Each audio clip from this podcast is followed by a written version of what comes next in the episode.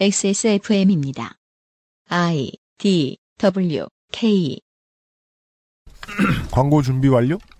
네. 네. 갈까요? 가요? 바로 그냥 어. 해? 음. 그것 아니. 아니요. 이런 관광객 방송 체험. 여기.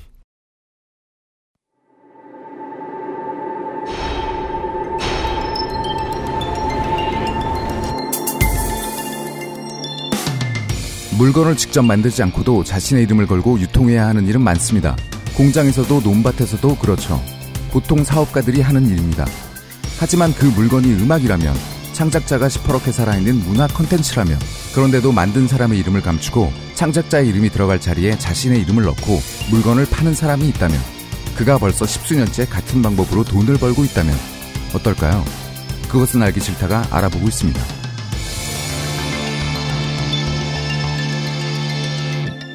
히스테리 사건 파일. 그것은 알기 싫다. 그것은 알기 싫다. 네.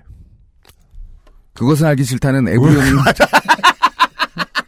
뭐하라고? 아니, 긴장 푸세요. 그, 그, 이제 진행하면 돼요. 그건 조금 이따 하면 아 됩니다. 그래? 네, 아, 그 네. 얘기를 해주든가. 그- 나만 이렇게 보면서 네. 당장이라도 하라고 그럴 것처럼. 그랬잖아. 반말 그만하시고요. 그, 아 이건 안 실수를 나가잖아요. 하도 많이 하더니 분노하기 시작했어. 예. 아, 예. 지구상의 청취자 여러분 한 주 동안 안녕하셨습니까? 아, 뭔가 이렇게 그 인류의 핵전쟁이 있고, 어, 유일하게 살아남은 한 사람이 된 기분이에요. 갑자기 문명을 새로 시작해야 하는 것 같은 오묘한 기분이 드네요. 히스테리 사건 파일 그것은 알기 싫다. 1회 같지만 163회 목요일 순서입니다. 한 주 동안 안녕하셨습니까? 한반도에 계시는 많은 여러분 추위 부디 조심하십시오. 지금 바깥에 보고 있는데 우리 아까 김상조 엔지니어가 어제부터 계속 쳐다보고 있는데요. 밤섬의 영역이 넓어지고 있어요. 창밖에. 얼음이 점점 두꺼워지고 있거든요. 오랜만에 한강 전체 어는 거 한번 볼 것 같습니다. 한강물 어는지는 사실 크게 관심은 없는데요. 저희 집 물이 얼어가지고 오늘 계속 공사의 하장님이 노력을 하고 계신데 오늘까지 만약에 고쳐지지 않으면 저는 또 냉골에서 자야 돼요. 1년 전에 이런 말씀을 드렸던 것 같은데 아, 계절이 반복되듯이 역사가 반복되고 있습니다. 으, 이런 말씀을 왜 드렸냐? 아 소개부터 해야죠. 책임 프로듀서 UMC 여이고요. 그 다른 목소리를 들으셨을 텐데 지난주에 이어 우리가 이제 그 방송 준비하기도 빠듯한데 게스트 호스트 모시기가 쉽지 않다. 그래서 제가 지난주에 긴급히 말씀드렸습니다. 아, 너 그냥 다음 주에 나와라. 네. 그래서 영문을 모르고 계속 앉아있는 예, 작곡가 유면상 씨가 네. 예, 오늘도 청취자 여러분들께 인사를 드립니다. 네. 안녕하세요. 유면상입니다. 네, 활기찬. 네. 아니 지난 방송을 들어보니까 네. 그 목소리가 너무 기름지고 애가 너무 기운이 없고 그래가지고 좀 어. 톤을 높여보려고요. 네. 이게 음악하는 사람은 원래 자기 목소리를 많이 듣게 돼요. 뭐 가이드 보컬 녹음할 때그 음. 가수가 어떻게 부르라고 이렇게 대충 말도 안 되는 소리 이렇게 떠올리는 그런 노래 부르는 거 있어요. 있어요. 그, 예, 그런 걸로 녹음할 때도 그렇고 자기 목소리를 많이 듣게 되는데 유면상 씨께서 본인이 말하고 하는 건 처음 들어봤던 것 같아요. 듣더니 대번에 남들이 보는 본인의 캐릭터를 저는 이 사람을 한 20년 봤는데 20년 만에 알아차리셨네요. 어, 느끼하고 무기력하다. 그런 유면상 씨와 함께 예, 네. 이번 주에도 함께 해볼 겁니다. 아까 계절이 돌아오듯이 역사가 자꾸 돌아온다는 말씀을 드렸는데 이번 주에는 그 대통령이 거리에 나가셔서 일종의 데모를 하셨어요. 음. 사람이 이제 밖에 나가서 뭔가를 주장하고 다니죠? 네. 데모입니다. 그게 다. demonstration. 데모했어요? 데모였죠? 밖에 나가서 무슨 나쁜 뭐, 대통. 아니.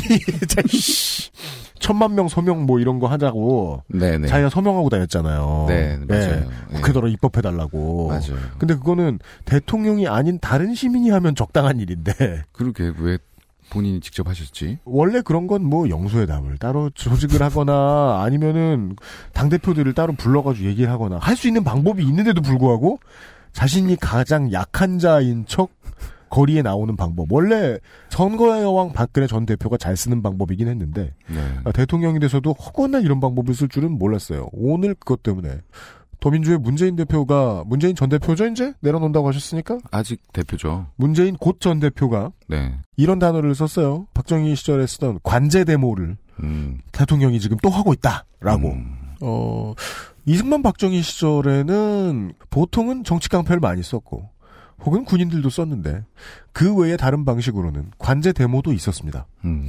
어 관제 데모를 통해 음. 씨. 모든 역사가 반복되고 있어요. 전에도 이런 기억이? 아, 최소한 저는 그 기억을 가지고 있죠. 예. 네. 죄송합니다. 3년쯤 된것 네. 같아요. 그, 어, 관제, 관제 데모요. 예, 관제 예, 데모. 예. 네. 고마워요. 어, 관제 데모를 통해서 화려하게 인생을 시작한 인물. 이명박 전 대통령 같은 사람. 음. 예, 아, 대학 시절에. 그러니까 관제 데모로 보이는 것을 했던 적이 있죠. 계속 그거를 울거먹고 있잖아요. 나도 민주화 운동했다고. 그렇죠. 네. 아침 이슬을 맨날 들었다고. 3년 전에 있던 일이 생각이 나더라고요. 그, 저희들이 방송을 한 적이 있었어요. 밀양의 송전탑 반대 운동을 하셨던 밀양의 지역 할머니, 할아버지들. 오. 민주정권 10년 때 빼곤 평생 1번만 찍어 오셨던 그분들. 오호. 그분들의 옆에 관제 집회를 하던 사람들이 서 있단 말이에요. 비슷한 나이 또래 네. 혹은 그보다 한 10살쯤 어린 음. 도시에서 온 노인네들이. 고용되지 않은? 그건 알 수 없죠. 아. 그건 알 방법이 없죠. 그때 이름이 그랬어요. 밀양 사회봉사 단체 협의회라는 이름으로 외부 불순 세력 척결을 위한 총걸기 대회라는 집회를 넣어서 경찰이 그 집회 신고를 받아들여요. 어차피 집회 신고를 하면 할 수 있는 겁니다. 네네. 그런 집회 신고를 하는 이유는 그거죠. 다른 사람들이 원래 집회하려던 사람들이 집회 못하게 하려고. 음, 먼저 선점하는 거죠. 예, 그게 여당 입장에서 봤을 때 관제 데모의 순기능이에요. 음흠. 그 때의 경찰들이 밀양의 어르신들 막아서고 그 다음에 이제 일당을 방금 받으셨는지 그 단체 협의회라는 분들의 그 어른들이 도시에서 오신 어르신들이 웃으면서 집에 돌아가는 장면. 음. 요게 이제 언론을 통해 공개된 적이 있었는데 네. 이상하게 박근혜 대통령이 대통령으로서 할 수 있는 그 많은 일들을 다 안 하고 시민의 한 사람으로 돌아가서 밖에서 서명하는 거 보고 그 생각이 살짝 들었습니다. 음. 맥락 따지기가 쉽지 않은 세상입니다. 그러다 보면 자꾸 있던 일을 경험하고 있던 일을 또 경험하고 그렇죠. 원래 관제 데모는 이명박 정부에 들어와서 엄청나게 꽃을 피웠거든요. 어. 예, 뭐 어르신 모임 뭐 이런 거 그렇죠. 진짜 많이 바깥에 나오고 예, 그리고 자유총연맹이 한동안 거미줄 치다가 갑자기 그 건물의 때깔이 달라지고 그랬던 게 이제 2008년부터였단 말이죠. 음. 예.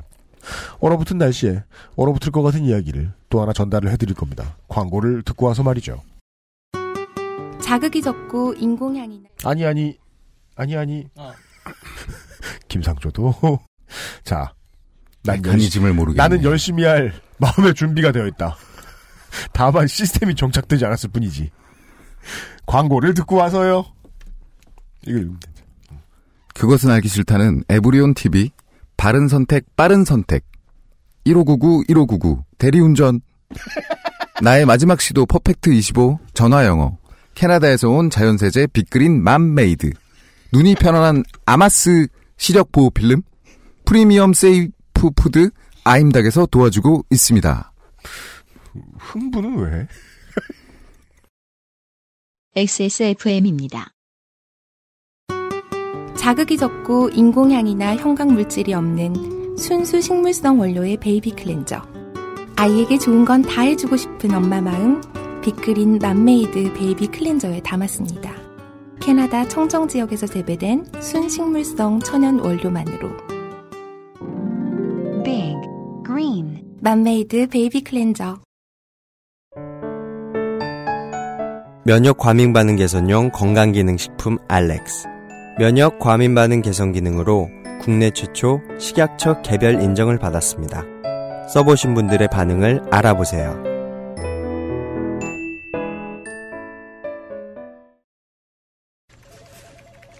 이 대리 맨날 살 뺀다면서 점심에 웬 소세지야? 에이, 과장님. 이건 기름지고 짠 마트 소세지가 아니고요. 아임닭 닭가슴살 소세지예요. 어, 이것도 닭가슴살이야? 한 입에 먹기 편하게 생겼네? 아이 참, 과장님. 아임닭 큐브잖아요. 국내산 현미가 들어가서 정말 부드럽고 다이어트에 딱이라고요. 질리지도 않고 먹기도 간편해서 요즘 다이어트 하는 사람들은 다 이거 먹어요. 닭가슴살을 가장 맛있고 간편하게 먹는 법 프리미엄 safe food 아임닭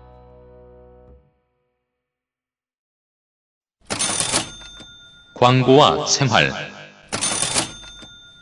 의도한 적은 없지만 아임닭이 TV에 나왔습니다. 그렇습니다. 바로 그저께입니다.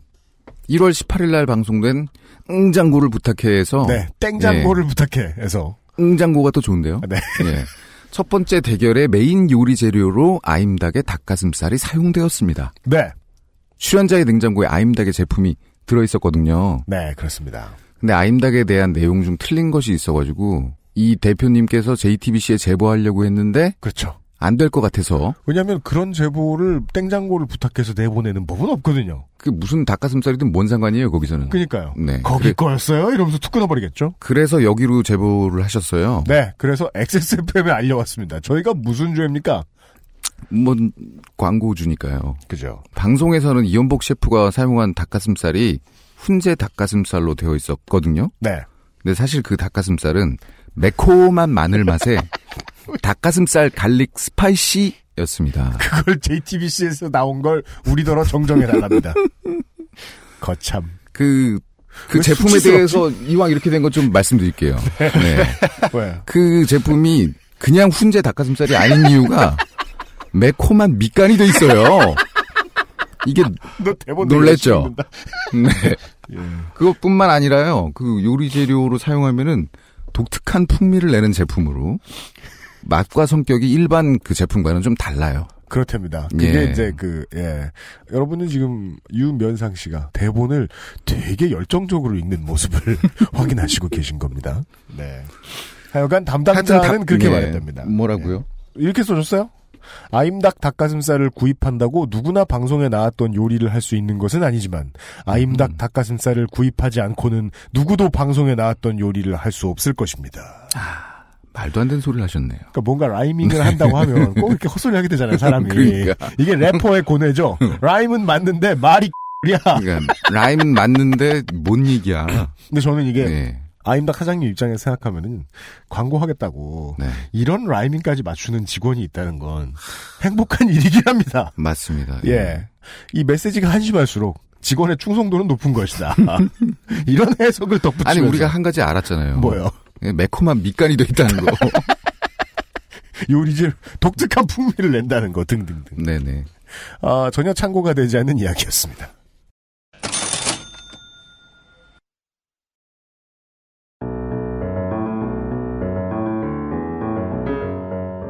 시사 해설 그렇게는 알기 싫다.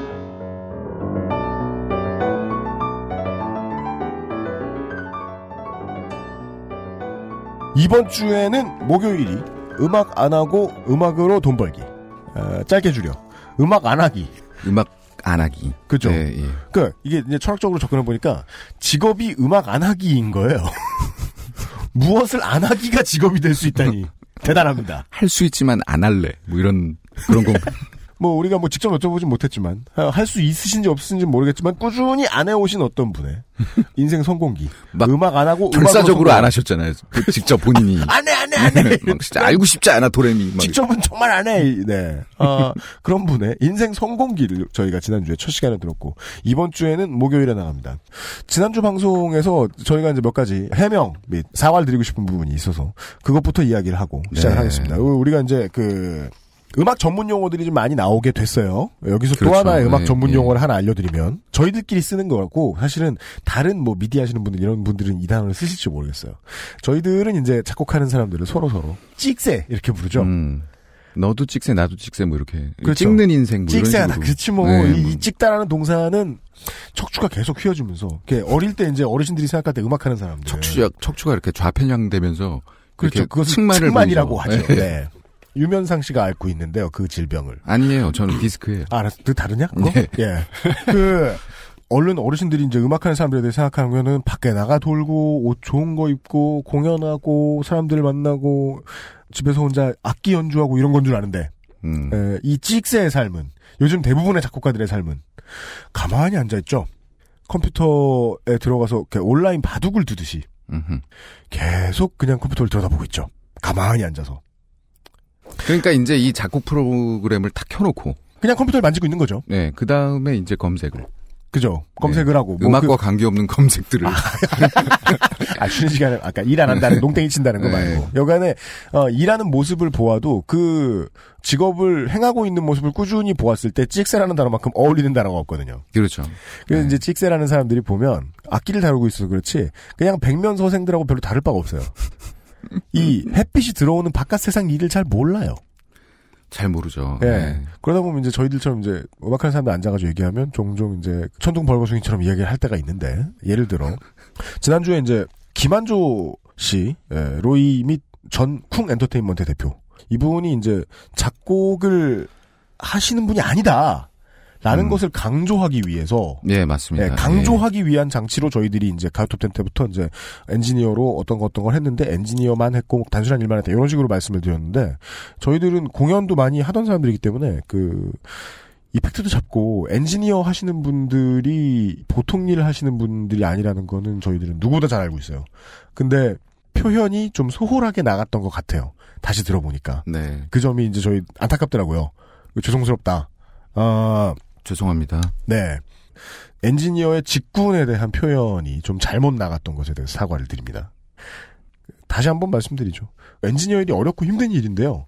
중요한 건 그랬다고 해서 김한조 씨가 음악을 하지 않았다. 직접 만들지 않았다. 창작하지 않았다.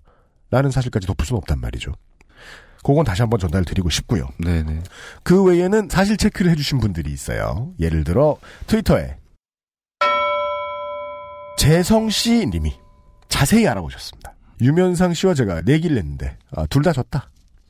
가요 톱10은 임성훈 씨가 81년부터 91년까지 김광한 씨가 91년부터 92년 10월까지 송승환 씨가 92년 10월부터 93년 5월까지 손범수 씨가 93년 5월부터 98년 2월까지 순으로 진행하셨다고 알려주셨습니다. 이거 어떻게 찾으신 거예요? 하여간 이 순서가 맞다면 정답은 손범수 씨예요. 그게 정답일 수가 없는 게 김한조 씨가 언제부터 언제까지 일했는지 모르잖아요. 98년까지 일했습니다. 끝날 때까지. 저희는 그걸 얘기했잖아요. 언제 그 시작했는지. 개그 콘서트로 넘어갈 때 가요 톱텐에서 개그 콘서트로 넘어가셨다고 같이 그 제2국장. 네, 그건 얘기했죠. 그러니까? 끝날 때는 아는데 네. 시작점. 아 6년이나 했을 네. 것이다. 전 그렇게 그러니까 나봐요. 김광한이랑 임성훈 중에 누구한테 더 많이 걸쳐 있나.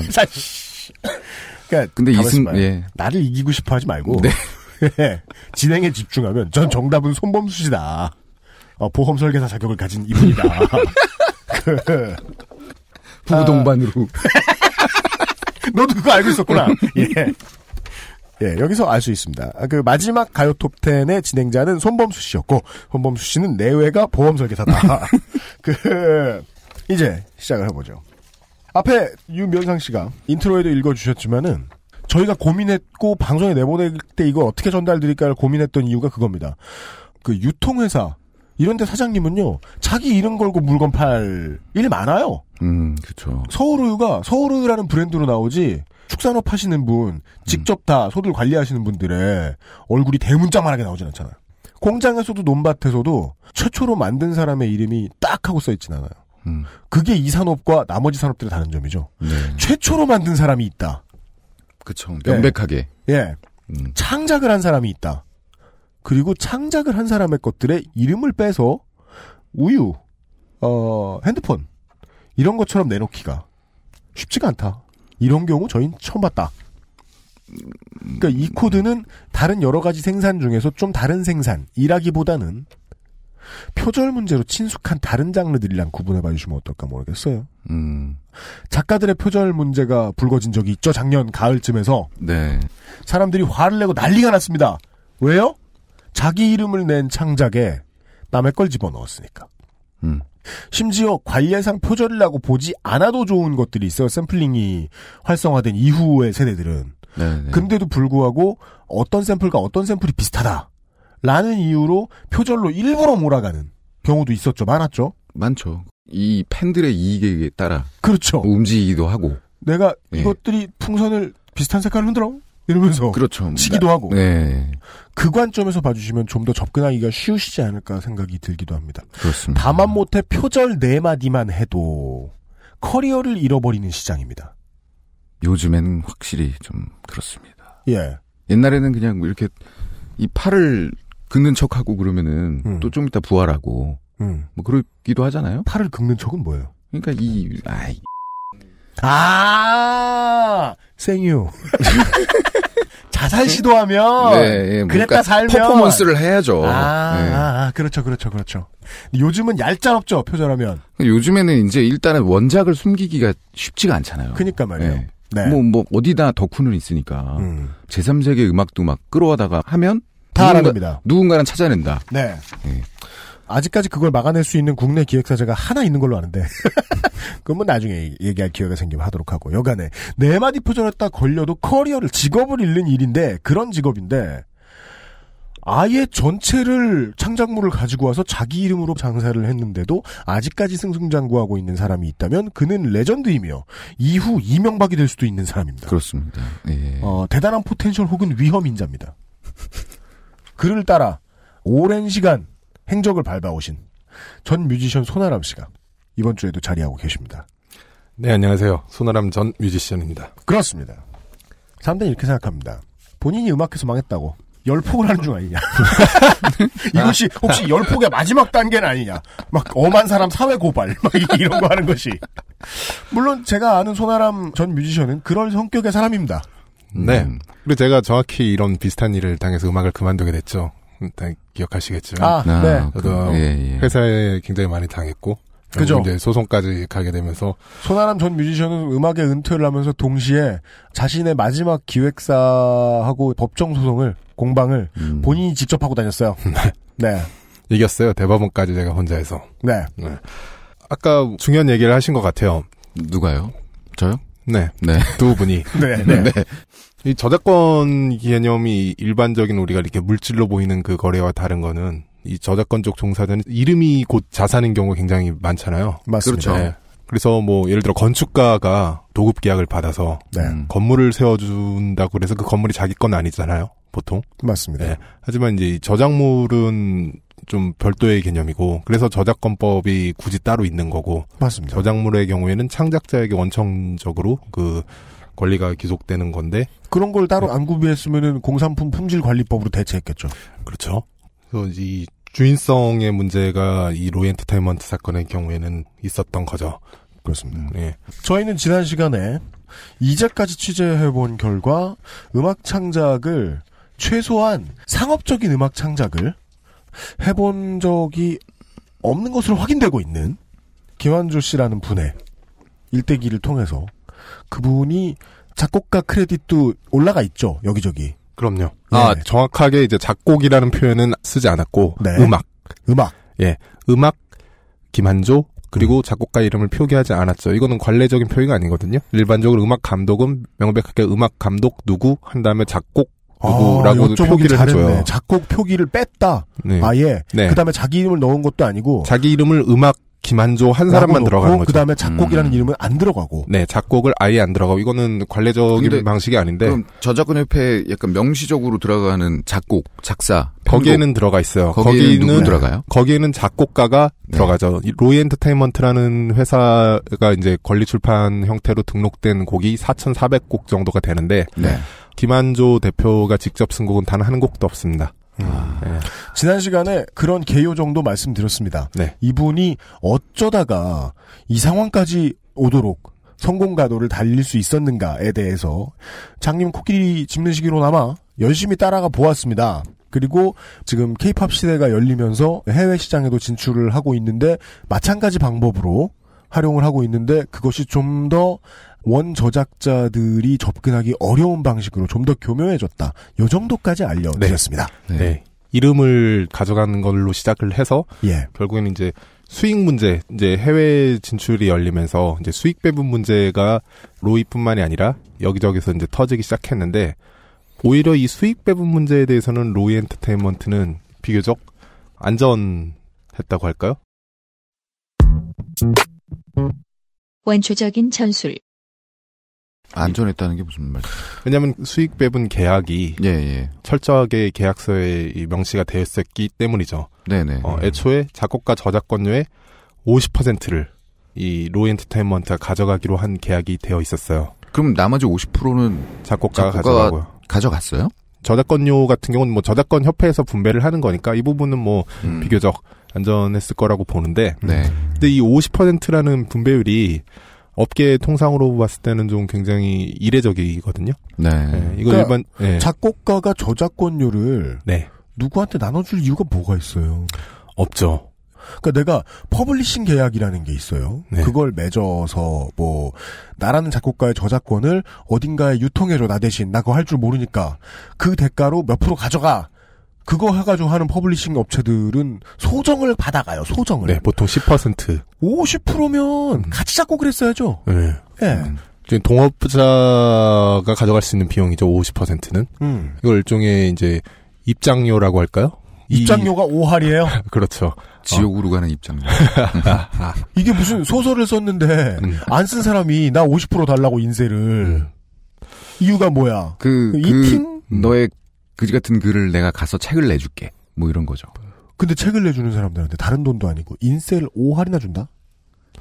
그러니까 지금 보통- 있을 수 없다는 네, 얘기 그렇죠. 아니에요, 지금? 아주 결국? 이렇게 진입하기 어려운 시장에 브로커가 있는 곳에는 보통 이런 것들이 형성이 되긴 해요. 50%. 그 음. 표현이 맞네요. 네. 아주 진입하기 어려운 시장은 예. 음. 예를 들어 연예계 연예계도 매니지먼트 쪽에서 처음 진입할 때, 그 뭐, 아무나 배우가 되거나, 아무나 TV 나올 수 있는 게 아니잖아요. 네. 근데 이런 식으로 50% 이상의 계약을 하게 되는 곳들이 종종 있고, 맞습니다. 네.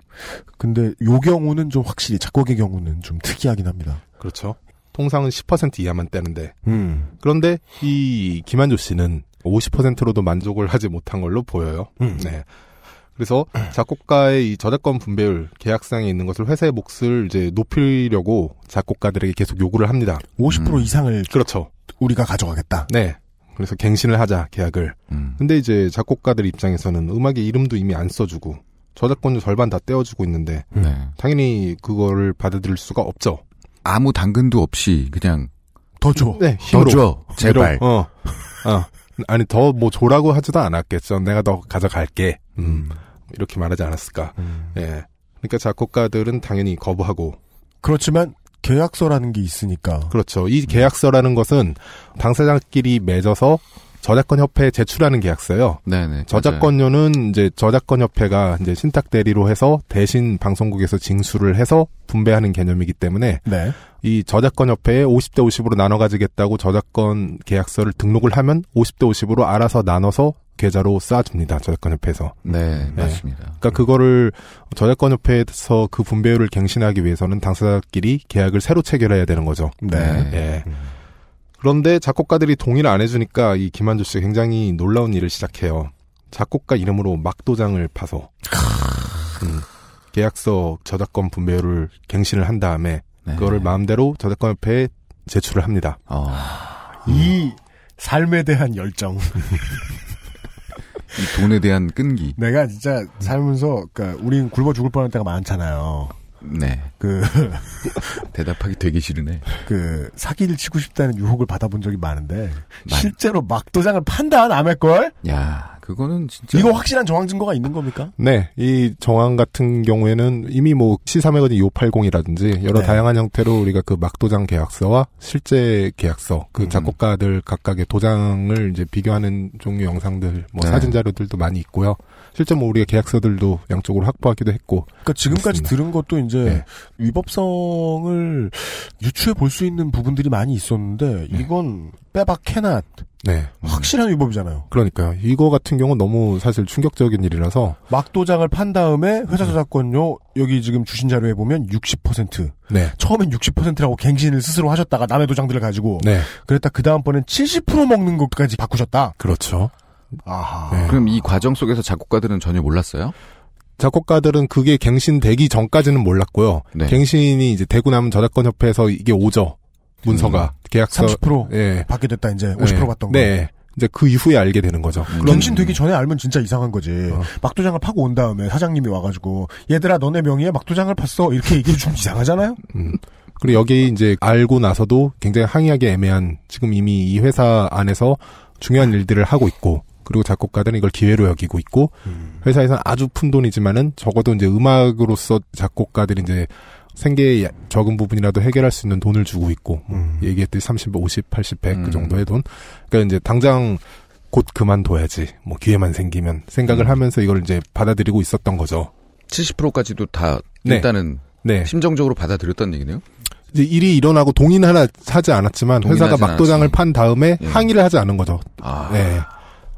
음, 그걸 이제 적극적으로 뒤집으려는 액션을 취하지 않은 거죠. 네. 네. 네. 그런데 이제 70%까지 갔는데 70%에도 이제 만족을 못한 거죠. 이 욕심. 그래서 결국 삶에 대한 어. 열정. 100%를 우리가 가져가겠다라고 회사가 요구하는 지경까지 와요. 네. 이제 저작권 이건 분배가 아니라 저작권 포기를 요구한 거죠. 그러네요. 네. 그거는 그러니까 99대 1과 100은 다르네요. 법적인 그렇죠. 해석이. 네. 이건 정말 좀 변호사들도 이 이야기는 들으면 굉장히 입을 벌리고 막 음. 변호사들 모인 이 테이블에서 듣기 쉽지 않은 이 쌍욕들이 막 나오기 아. 시작해요. 그, 이런 그거는 막- 음. 저도 변호사들 만나보면 네. 그런 경우는 흔치 않아요. 변호사들이 무슨 일에 화를 내는 게 쉽지가 않아요. 그렇죠. 변호사를 욕할 때 빼고는 쉽지 않아요. 근데 왜냐면 제가 누굴 변호해야 될지 모르잖아 앞으로.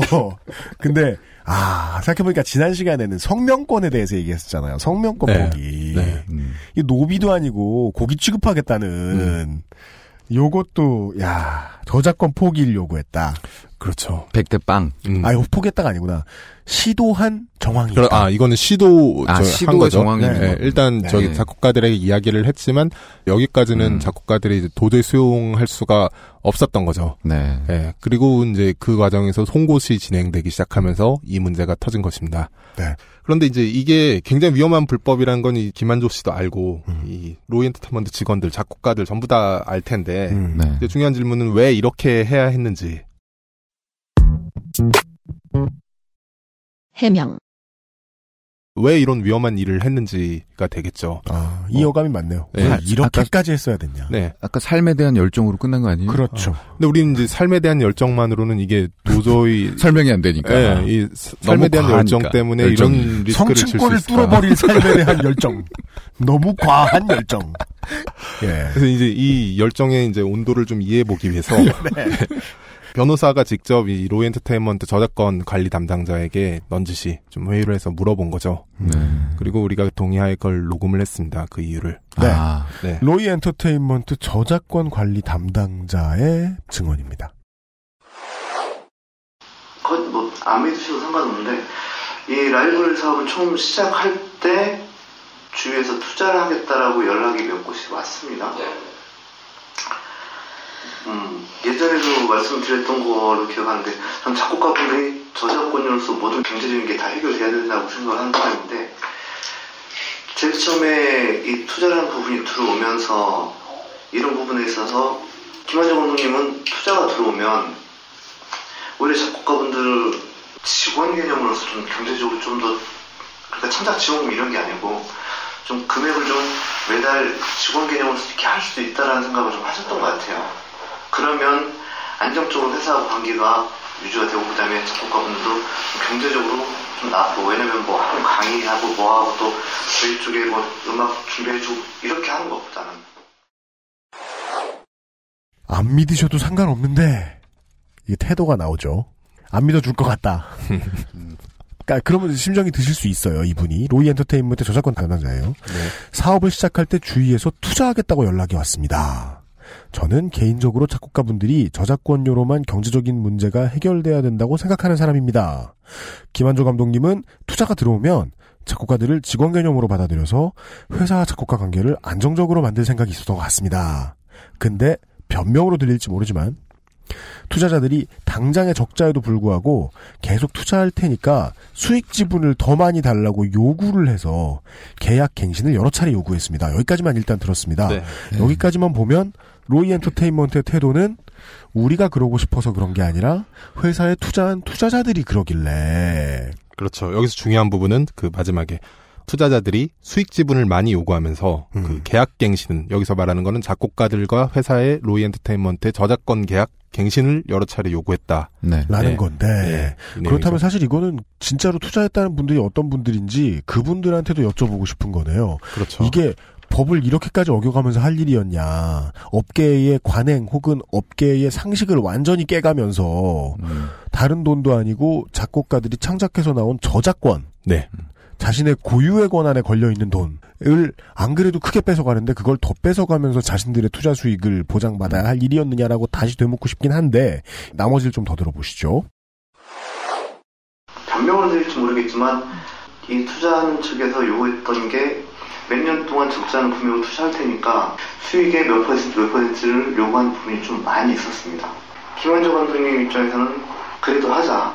근데 제가 이제 실무자 입장에 봤을 때는 이건 굉장히 위험한 거거든요. 그렇죠.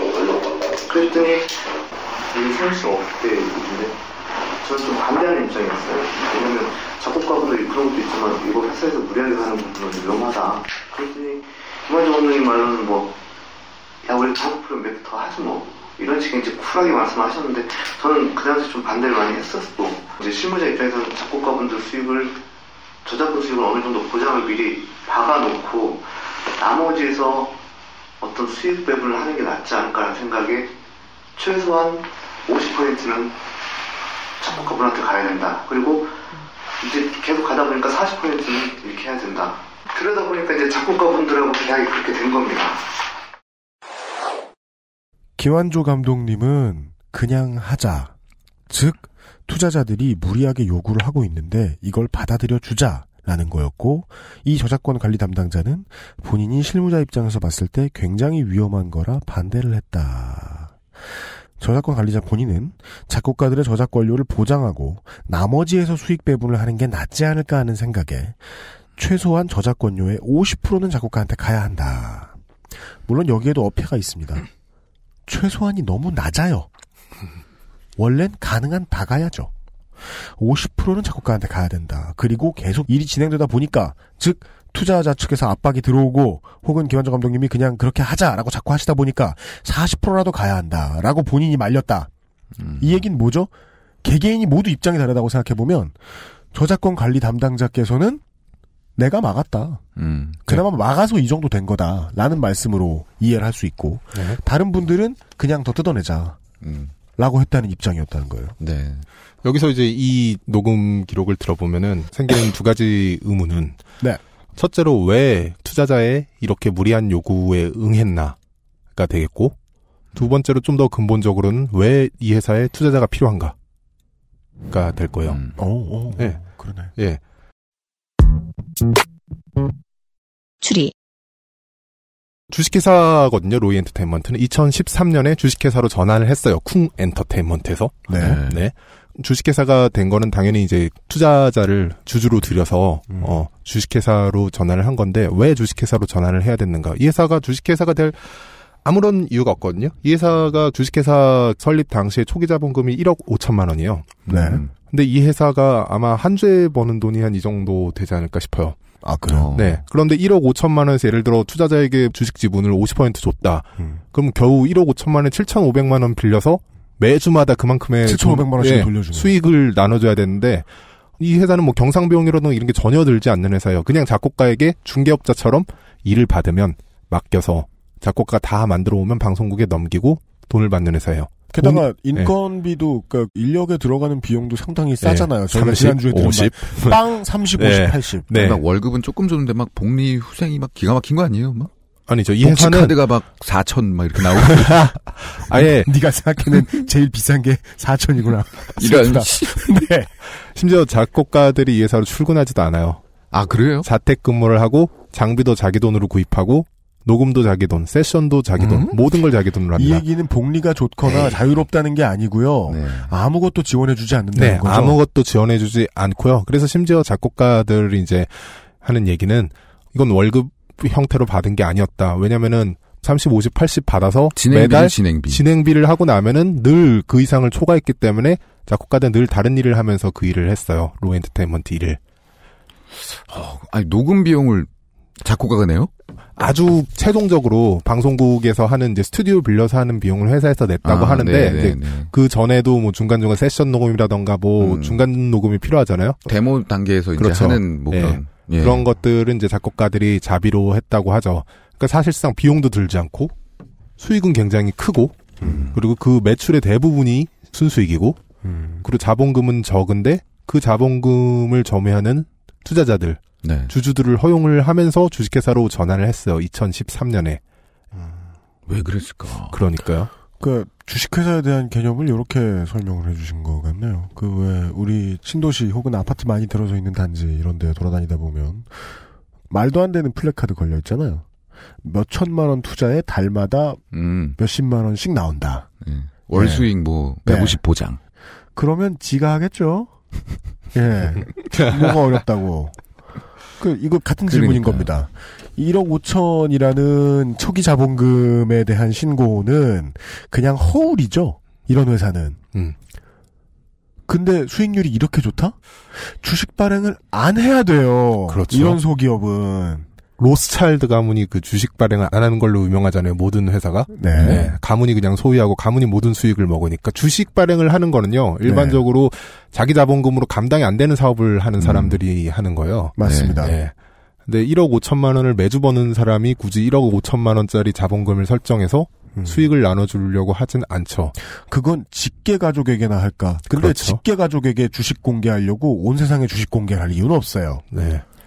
여기서 암시적으로 드러나는 사실은 주식 회사의 이 주주들, 네. 투자자가 어, 아주 로이 엔터테인먼트 사업에 근본을 쥐고 있는 사람일 가능성이 높다. 이 사업을 결정짓는 굉장한 사람일 가능성이 높다는 것이죠. 그렇게 유추해 볼 수도 있다는 그렇게 겁니다. 유추해 볼 수 있고 또 하나는 2013년에 로이 엔터테인먼트가 주식회사로 설립을 했고 2012년부터 방송에 크레딧에 가끔씩 로이라는 이름이 등장하기 시작해요. 저번 시간에 봤던 것처럼. 네. 그런데 2011년 12월에 JTBC가 개국을 했어요. 네. 그러면서 12월부터 JTBC 프로그램을 몰아받기 시작했고 음. JTBC에 로이라는 이름이 등장하기 시작했어요. 그럼 이 로이 엔터테인먼트가 왜 주식회사로 전환을 해서 지분주주를 만들어서 작곡가들의 저작권 수익을 나눠주기 시작했는지 이제 그 부분에 대해서 또 물어봤습니다. 이 같은 로이 엔터테인먼트 저작권 관리 담당자에게. 네. 로이 엔터테인먼트 저작권 관리 담당자의 말을 조금만 더 들어보겠습니다. 팀장님도 안 기억하실 거예요. 뭐 업체하고 계약을 했는데 계약서 내용이 뭐냐면 자기네가 외국에 수출한 영상물에 자기네가 저작권 수익 40, 50% 이렇게 요구하는 초안이었어요. 그래서 그때 제가 최종 계약서 정리한 게 저작권 수익은 로이 75% 작곡가 표시하고 50% 이건 이 안에 포함되어 있다. 그러니까 너희 회사 우리 회사는 작곡가로 50%때 나머지 50에서 5대5를 하면 너희 나름대로 명분이 있지 않겠냐 이렇게 계약을 하자 하면서 이제 정리가 된 게 바로 그런 부분이에요. 왜냐면 그 당시에 이제 투자자들이 요구하는 몫이 있었으니 뭐 그 투자 회사가 만약에 50% 달라고 한다. 그럼 나머지 50에서 작곡가들하고 저희하고 5대로 5를 하게 되면 실질적으로 발생되는 100에서 25밖에 안 되잖아요. 모 회사와 저희 회사가 저희 회사는 로이 엔터테인먼트입니다. 작년 10월에 계약했는데 계약서 초안을 보면 외국에 수출한 영상물에 로이 엔터테인먼트 음악을 넣어줄 테니까 저작권 수익과 음원 수익 4, 50% 정도를 달라고 요구했다.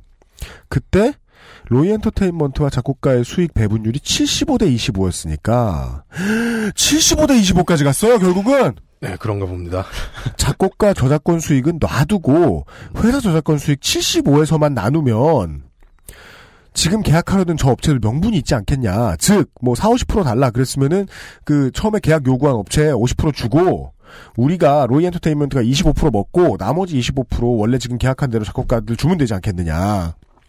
근데 당시에 투자자들이 요구하는 몫이 있었으니까라는 말은 거 가지고는 택도 없다라고 말했다. 그렇죠. 여기에서의 일관성은 우리가 주장하고 싶어서 주장한 게 아니다. 로이 네. 엔터테인먼트가 뺏어가고 싶어서 100%를 요구한 게 아니다. 그렇죠. 여기를 보면은 작곡가가 가져가는 몫이 매우 적지만 음. 사실 회사가 가져가는 몫보다 더 큰 몫을 투자자가 가져간다는 걸 알 수가 있어요. 저작권료에서. 이게 사실이라면요. 네, 이 말이 이 사실이라면 말이 사실이면 로이 엔터테인먼트가 25% 네. 그리고 작곡가가 25% 작곡 가의 몫은 원래 100%였던 것이 50%로 줄었다가 50%였던 것이 25%까지 줄었습니다. 네. 그 다음에 원 투자자가 50%를 가져갔다. 여기까지를 알수 있고요. 그리고 네. 이제 손아람 전 뮤지션이 더 설명을 드리기 전에 저희가 잠깐 그 얘기를 좀 짚고 넘어가죠. 어감이 좀 다르게 들렸을까봐 걱정이 되는 측면이 있어요. 성명권에 대해서 저희가 지난 시간에도 말씀을 드렸고 뭐 이렇게 생각하시는 분들 있을 수 있어요. 어 그럼 저작권은 뭐 등록을 해 준 거네? 여기서 잠깐. 저작권 설정과 성명권 침해에 대하여 근데요, 이거는요, 그 뮤지션의 입장에서 본다면요, 따고 시작합시다. 하나, 둘, 셋. 그 뮤지션의 입장에서 본다면은요, 이거는 그냥 1에서 100까지 챙겨줘야 하는 것들 중에 1. 최소한 예를 들어 뭐 자기네 사무실에 불러놓고 문 열어주는 거? 이 정도를 한 거예요. 그 외에 그 성명권에 대해서는 지금까지 저작권을 등록해 준 다음에 요 앞에 저희가 말씀드렸던 저작권을 가지고 반으로 갈르고 다시 4분의 3으로 갈르고 다 가져가는 것도 정말 나쁜 짓인데 성명권에 대해서는 저작권을 등록을 해놨고 엄연히 이 사람이 저작권이 등록이 되어 있는 사람임에도 불구하고 다른 어떤 드라마, 영화 이런 데 나가서도 작곡한 사람의 이름을 내보내주지 않았거든요. 이것이 또 다른 범죄입니다. 이것이 별건입니다. 둘이. 네. 네. 그렇게 어, 설명을 드립니다. 예, 예. 이렇게 제가 얘기를 하면 저작권 분배의 문제는 사실 도의적인 차원의 문제예요. 100%를 회사가 가져간다 그래도 법적으로 범죄는 아니거든요. 당사자 간 계약에 따라서 얼마든지 한쪽이 100% 가져갈 수 있어요. 우리가 물론 상식이나 도의로 봤을 땐 이상하지만 하지만 성명 표시권 음악을 만든 사람의 이름이 해당 저작물, 영상이면 영상 거기에 표시되는 것은 저작권법이 일종 강행 규정으로 어 이거는 계약으로 어떻게 건드려 볼 수 있는 문제가 아닙니다. 이걸 어기는 건 불법인 거죠. 그러니까 우리가 저번 시간에 얘기했던 작곡가들이 이름을 써주지 않고 김한조 대표 이름을 썼다는 거는 불법에 해당하는 거고 지금 이 분배율의 문제는 상당히 도덕적으로 문제가 있어 보이는 하지만 법적으로 불법이라고는 보기 어려운 이것은 네. 도덕적 문제를 제기하고 있는 네. 겁니다. 저희들이. 네, 네. 소설 아까 들었던 녹음 파일에서 이제 중요한 부분은 투자자들이 외국에 수출한 영상물에 로이 엔터테인먼트 음악을 넣어 줄 테니까 음, 저작권 음흠. 수익을 달라고 요구했다는 부분. 그러니까 네. 여기서 이 투자자는 음악을 방송에 끼워 넣어 줄 수 있는 어떤 능력을 가진 존재라는 게 이 녹음 부분에서 드러나죠. 네. 어, 저작권 담- 담당자의 말에서. 그러니까 단순한 투자자가 아니라 이 로이 엔터테인먼트의 주주 투자자는 방송 프로그램에 음악을 끼워주는 발주자, 이 사업의 발주자이기도 하다는 거예요. 네. 그러니까 돈을 그냥 조건 없는 투자를 네. 하는 사람보다 네. 훨씬 더 무서운 사람은 일거리를 주는 사람이죠. 그렇죠. 네. 우리나라 이제 대기업이 흔히 하듯이 네. 그런 사람이 위에 있는 것 같다. 그렇죠. 그럼 여기서부터 커넥션이 점점 더 무섭습니다. 그 사람한테까지 작곡가들이 땀 흘려 만든 결과의 수익이 가고 있다. 네. 네. 상납의 재상납이죠, 이거는. 그러네요. 네. 삥의 제삥이네요. 가고 있다고 볼 수 있다. 가고 네. 있다고 예. 볼수 있어요. 네. 그 껴줄 수도 있고 그 수익이 발생되는 게 어마어마하다라는 걸 아는 사람이 확실하네.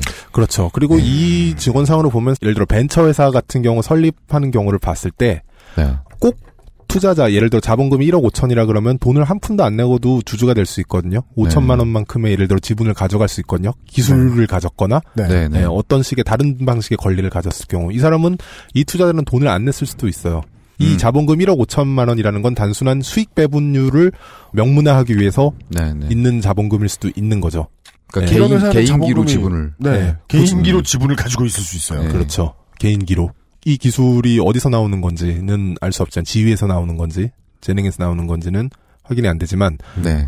매우 의심스러운 정황들이 나오는 거죠. 로 엔터테인먼트 저작권 관리 담당자의 말에서. 그렇네요.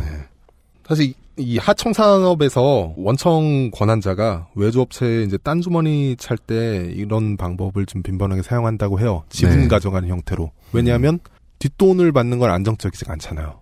그렇죠. 그건 주고 싶을 때 주는 거고. 그렇죠. 언제 끊길지도 모르는 거고. 음. 하지만 주주가 되는 순간 법적인 권리가 되거든요. 하청회사 수익의 일부를 가져가는 게. 뒷돈의 명문화네요. 네, 그렇죠. 그래서 로이 엔터테인먼트 같은 경우는 저작권 분배율 기존의 5대5 작곡가 5대5 계약을 그대로 유지하는 경우에 투자자가 요구하는 5를 이 경우에는 투자자가 요구할 때 안 줄 수가 없는 거죠. 안 주면 수익 자체가 발생하지 않으니까 일을 못 하니까. 만약 5를 주면은 작곡 가의 저작권 수익을 회사는 전혀 못 가져가는 사태가 돼버려요. 음. 그러니까 네, 네. 저작권 관리 담당자의 말에 따르면 투자자의 무리한 압력에 따라서 어쩔 수 없이 도장가리를 하면서 음. 계약서를 갱신하고 저작권료 일종의 갈취를 시작했다는 이야기로 들리는 거죠. 그죠. 네. 저작권 관리 담당자의 증언은 자기가 고생했다는 거 말고는 다른 질문들만 너무 많이 양산시켜요. 음. 바로 나오는 다음 질문에 답을 못하죠. 네. 그러면 그 투자자가 뭐길래 그렇게 많이 줘요? 그렇죠. 그리고 사실 이 대화의 과정에서 이 대화에 참여했던 이제 변호사 네. 어, 법무법인 마스터란 로펌의 김종희 변호사의 말에 따르면은 이 로이 엔터테인먼트 저작권 관리 담당자가 뭔가 살짝 힌트를 주는 것 같았다고 해요. 그러니까 아 우리 좀 그만 때리고 진짜 나쁜 놈한테 가봐라. 윗선을 잡아라. 예. 예. 잘 이해가 안 됐다고요. 이런 중요한 정보를 왜 주지? 예, 이분이 나도 소시민 뭐 이런 거. 네, 이분이 사실 너무 이, 이 지금 로이 엔터테인먼트 측을 이제 대표해서 저작권 관리 담당자니까 자꾸 뭐 여기 불려다니고 저기 불려다니고 하다 보니까 너무 스트레스가 심해서 녹초가 돼가지고 이 회의 자리에서 뭐 실신을 할 뻔하는 지경에 어, 이제 이런 지경에 와서 이런 고백을 한 거죠. 인터뷰 많이 받으면 많이 해야 되면 고문당하는 기분 들거든요. 그것도 자기 잘못이 아닌데 계속 변명을 해야 되잖아요. 그렇죠. 네. 어떻게 보면 이제 자기 업무 분야에서 일어난 거니까 저작권 분배. 네. 예. 아, 좀 더 윗선을 예, 넌지시 이야기한 흔적이 있네요. 네, 네. 네. 그리고 이 녹음물에서 계속 힌트가 나와요. 첫 번째 녹음물에서도 이제 투자자가 누구인가 질문이 있었다면 이 두 번째 우리가 들었던 녹음 파일에서 나오는 거는 이거요. 처음 시작할 때 작곡가 분들도 알다시피 네, 모 맞아요. 회사와 저희 회사가 작년 10월에 계약을 했는데 그 계약서 내용이 외국에 수출한 영상물에 우리 음악을 넣어준다는 것. 음. 그러니까 특정이 됐어요. 이 네. 모 회사와 로이 엔터테인먼트 사이에 이루어진 계약. 외국에 수출하는 영상물에다가 로이 엔터테인먼트 음악을 바꿔 넣어준다는 거죠. 네. 작년 10월 이후로. 그러면 이런 작업을 ME, 뮤직 이펙팅이라고 이 업계에서는 불러요. 음. 예. 그러니까 국내 영상물에는 다른 회사 음악이 나갔는데 외국에 수출될 경우에 그것을 교체한다. 자기 회사 음악으로 교체해서 내보내는 그러니까 뭔가 해외 저작권료를 우리가 더 받기 위해서 바꾸는 거죠. 네. 그걸 이제 M이라고 하는데 왜 이름이 이래? 어, 그러니까 뮤직 뭐 이펙팅? 뭐야? 이펙팅이요? 뮤직 이펙팅이라고 그러니까 통장의 효과가 이렇게. 저는 처음에 M이 M이 뭐 M이 했다 뭐 이래가지고 약간 뭐 비속어인 줄 알았어요. 아, 엄마 욕인 줄 알았어요. 예, 예. 도저히 하면 안 되는 뭐 그런 일이 건줄 알았는데 M참 이펙팅이라고 통장에 효과를 넣어주는 쪽이 좀 더 설득력 있네요. 예. 그렇다면 이제 특정이 됐으니 작년 10월 이후에 그럼 로이 엔터테인먼트가 이 ME 작업, 예, M, M이 이 작업을 한. 이 M 이 작업을 한 방송 프로그램은 몇 개일까? 음, 네 개입니다. 예. 예. 그리고 그 프로그램 이름이 뭘까를 알면은 이 투자자가 누군지 추정이 가능하겠죠. 네. 예. 그 이분의 성함은 공개가 돼도 됩니까? 네. 네. 그 에미 작업에 참여한 이제 엔지니어 진수를 받았습니다. 네. 네. 어, 전 로이 엔터테인먼트 소속 엔지니어셨던 김진희 씨의 증언입니다. 저는 로이 엔터테인먼트에서 엔지니어로 일했던 김진희입니다. JTBC ME 작업을 마지막까지 하다 나왔고요. 이 작업을 하게 될 거라고 말을 들었었던 게 2014년 말 무렵이었고요. JTBC 예능 프로그램이죠. 그 수출용 에미를 했다고 보시면 되는데, 뭐 학교 다녀오겠습니다. 뭐 대단한 시집, 뭐 비정상회담, 뭐 히든싱어 같이 간판 예능이었어요. 네, 제가 알기로는 120여 편 정도를 가지고 온 것으로 알고 있는데, 그 중에서 제가 50여 편 정도 하고 나왔어요. 비정상회담, 히든싱어, 학교 다녀오겠습니다. 대단한 시집. 요 프로그램에 수출용 프로그램이 나오는데, 수출용이라면은 어떤 나라는 관례상 성우가 더빙하기도 하고, 어떤 나라는 자막 넣기도 하고 그러면서 그 와중에 음악도 교체해줬다. 어, 저는 사실 이게 말이 M2G 이거 음악 바꿔치기잖아요. 말하고 싶었는데, 조금 더 순화시켜서 바꿔 넣기라고 합시다. 네. 이 지금 네 프로들이 전부 중국으로 수출돼서 굉장한 인기를 얻었던 어. 네, 프로그램들이거든요. JTBC의 네. 어떤 효자 상품들이에요. 네. 여기에 중국으로 수출할 때 로이의 음악으로 바꿔 넣기를 했다는 거죠. 네, 바꿔 천 넣기. 네. 그리고 이것밖에 없다는 것. 작년 10월 이후에 이 엔지니어의 진술에 따르면 그리고 너무 너무 갑자기 이런 M2 작업을 몰아서 주니까 잠을 못 잤다고 해요. 이게 한 프로그램 몇달 동안. 4개는 4개인 것 같지만 이 엔지니어분이 말씀하신 대로 120여 편을 음악을 바꿔 넣어라. 네. 그것도 단기간 내에. 왜냐하면 투자자가 압박하니까. 네. 우리는 이미 작곡가들의 고혈을 4분의 3 가져가고 있지만 그것의 3분의 1을 투자자가 달라고 하니까. 네. 그리고 이 투자자는 음악을 주는데 그 해판 음악을 끼워넣는 것은 JTBC의 간판 예능 내기였다는 거는 투자자와 JTBC의 어떤 관련성이 관련성을 보여지잖아요. 관련성을 자꾸 찾아보고 싶게 네. 만드네요. 상상하게 만들죠. 음, 알겠습니다. 네. 아, 이런 얘기였습니다. 로이 엔터테인먼트 담당자하고 이야기를 해봤을 때, 사실, 그니까, 법적으로는 뭐라 따질 수 없지만 계약서를 써버렸으면, 네. 어, 도덕적으로는 뭔가 우리가 뭐라고 할 법도 하다라고 생각되는 50대 50의 계약에서 그걸 60대 40으로, 후자가 작곡가 창작을 직접 하신 분들이죠. 네. 그 나중에는 75대 25까지 쭉쭉 밀어냈는데, 그러니까 좀 더 좀 더 회사가 가져갔는데 그걸 가져가게 된 원인이 우리 위에 누가 있다 투자자가 있다. 네. 근데 손아람 전 뮤지션의 주장에 의하면 아니 그냥 둬도 인력비에 투자도 안 하고 대투자도 안 들어가는 회사에서 그러면은 나오는 매출 족족 거의 순수익이 되는 회사인데 이런 회사는 주식회사가 될 이유가 없다. 이 주식을 누가 샀으며 이걸 누가 투자했냐. 그 투자한 사람은 투자의 귀재가 아니면 이유가 있어서 투자한 거 아니냐. 그냥 투자보다 훨씬 더 깊은 이유가 있어서 투자한 것이 아니냐. 네. 그리고 그 이야기를 듣다 말고 관련자들의 이야기를 들어보니까 하는 프로그램이 다 JTBC다. 그럼 JTBC랑은 또 무슨 관계냐? 까지 의심 들어갔어요. 네. 네. 네.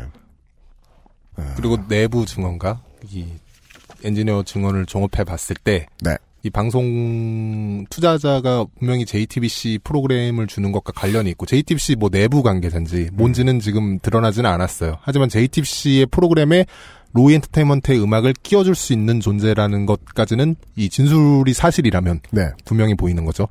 예. 그렇습니다. 네. 네. 그 얘기까지 들었습니다. 네. 어, 광고 듣고 와서 나머지 얘기를 좀 더 해보겠습니다. 아니 이게 뭐 강력 범죄가 있었던 것도 아닌데 저는 지금 체온이 내려가고 있어요. 음. 밖이 추워서 그런지. 마음이 추워서 그러죠. 뭐. 맞아요, 맞아요. XSFM입니다. 바른 선택, 빠른 선택. 1599, 1599에서 알려드리는 대리운전 이용 상식. 대리운전 회사가 광고하는 최저가는 지켜지지 않을 때가 더 많습니다. 저가 대리운전 회사는 운전기사님의 이익을 줄여가며 최저가를 제공하기 때문이죠. 대리운전 기사는 최저가를 기피할 수밖에 없는 현상. 노동자의 마음으로 공감하시면 더 빠르게 대리운전을 이용하실 수 있습니다. 바른 선택, 빠른 선택. 1599, 1599에서 전해드렸습니다. 바른 선택, 빠른 선택. 1599 카카오톡으로 지난 수업 내용을 확인하고 반복해서 연습할 수 있습니다. 늘어난 실력을 매일 알려주는 전화 영어. Perfect 25.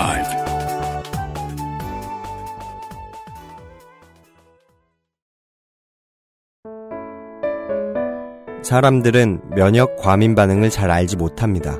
그러나 우리가 말할 수 있는 것은 단 한 가지. 알렉스는 면역 과민 반응 개선에 도움을 줄 수 있는 건강 기능 식품입니다. 혹시 광고를 듣고 계시는 본인이 면역 과민 반응이라고 생각하신다면 알렉스가 당신에게 도움이 되어 드릴 수 있다는 말이죠. 비싸서 안 사시겠다고요? 그럼 당신이 지금까지 그것 때문에 쓴 비용이 얼마인지 계산해 보세요.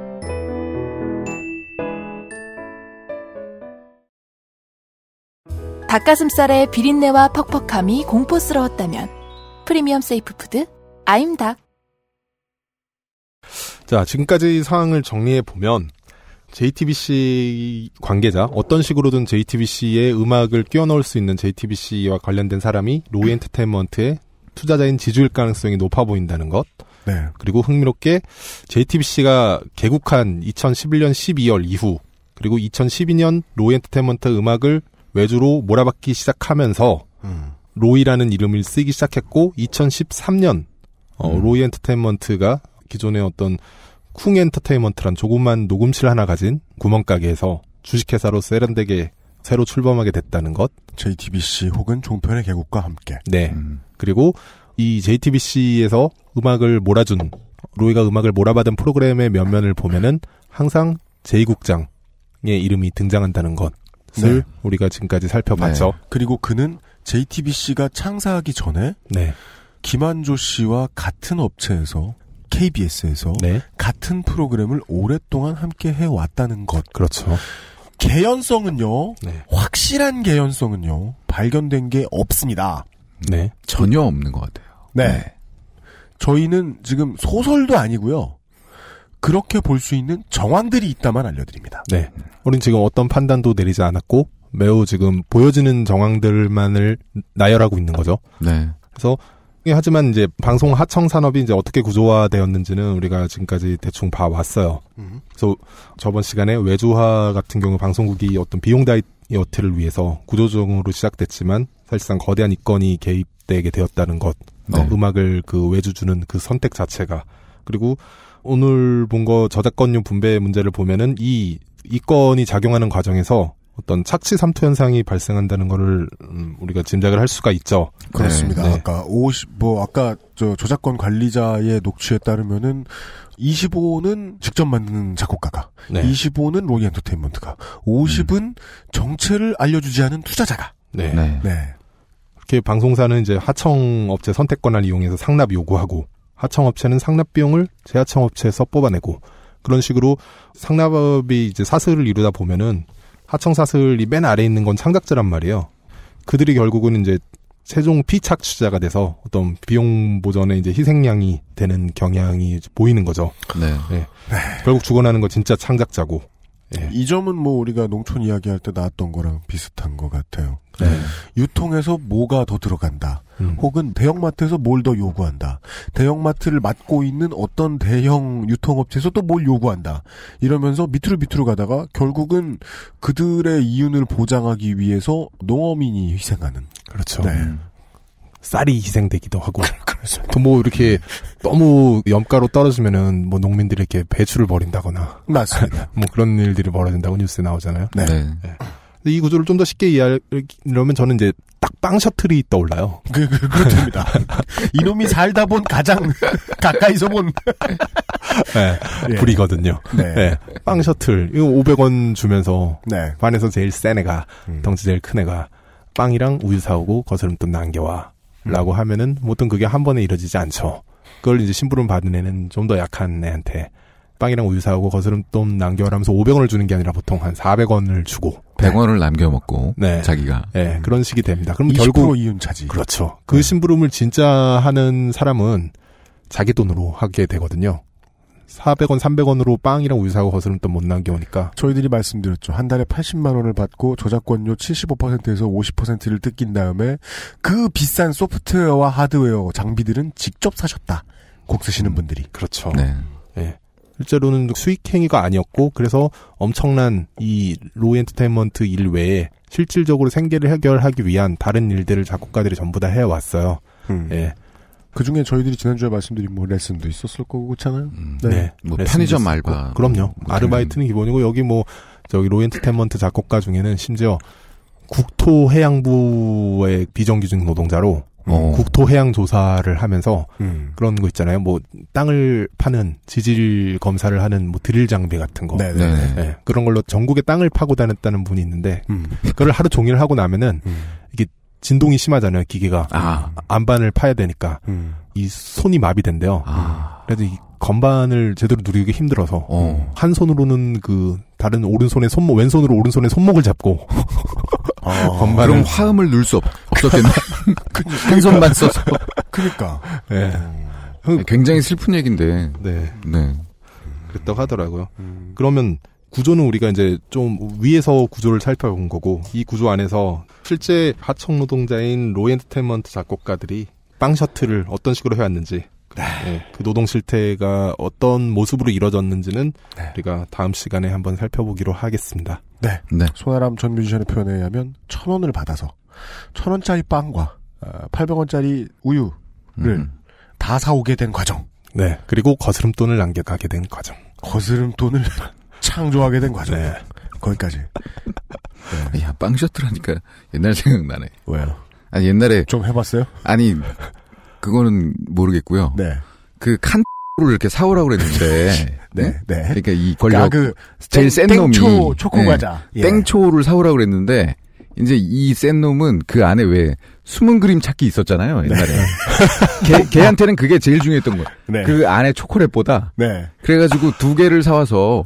근데 배달 이렇게- 과정에 사고 났어요? 아니요, 아니요. 지시를 하죠. 음. 그림을 다른 걸 갖고 와라. 근데 그걸 어떻게 알아?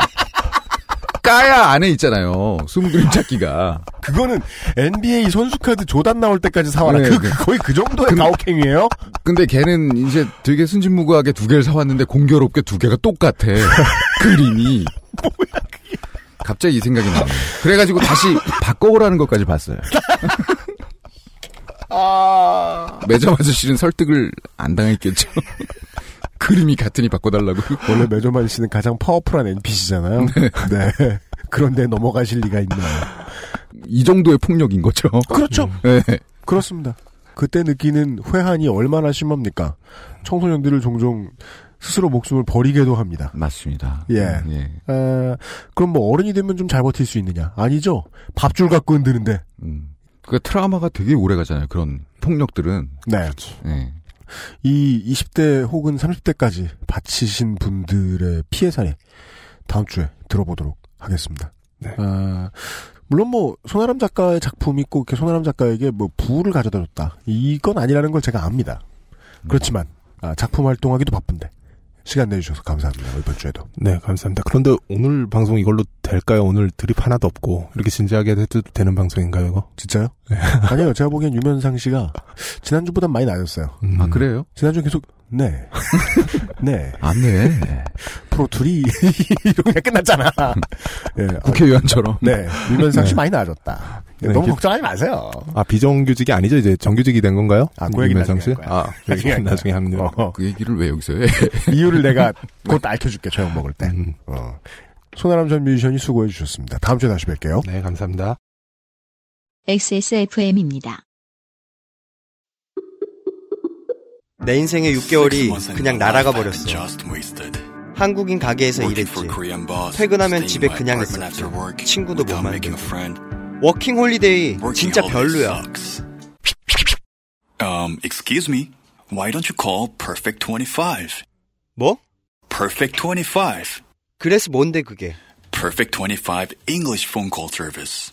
이거 말하는 거야? Perfect25.com? Oh, you got it right. 연약한 아기 피부에 닿는 섬유를 부드럽게 정전기나 세제 찌꺼기 걱정 없는 아기용 섬유 유연제 빅그린 맘메이드 baby fabric softener입니다. 캐나다 청정 지역에서 재배된 순식물성 천연 원료만으로 Big Green 맘메이드 fabric softener 바른 선택, 바른 선택. 음주운전은 불행, 대리운전은 행복입니다. 대리운전은 1599에 1599. 1599의 1599 노래는 프로모션을 해야 되는 광고 회사 입장에서 저는 네. 가끔 이제 광고를 좀 바꿔줘야 되잖아요. 바꿔야죠. 예. 근데 이 노래만큼은 정말 안 바꾸고 싶어요.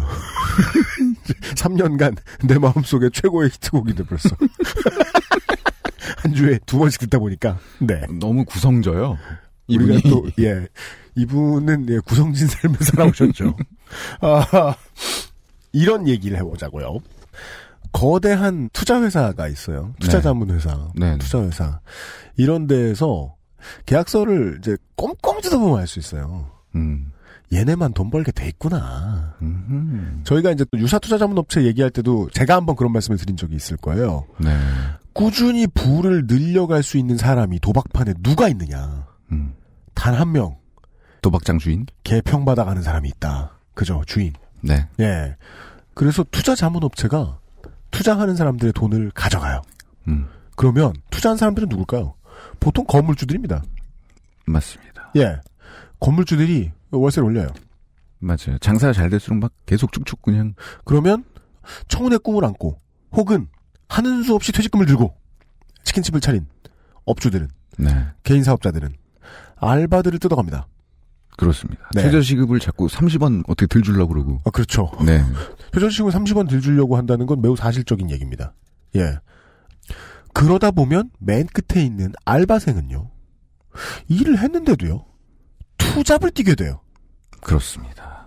즉 자기가 일한 거에 비해서 나 말고 저 위에 다른 사람들의 이해관계 때문에 진짜 임금을 못 받는다는 얘기예요.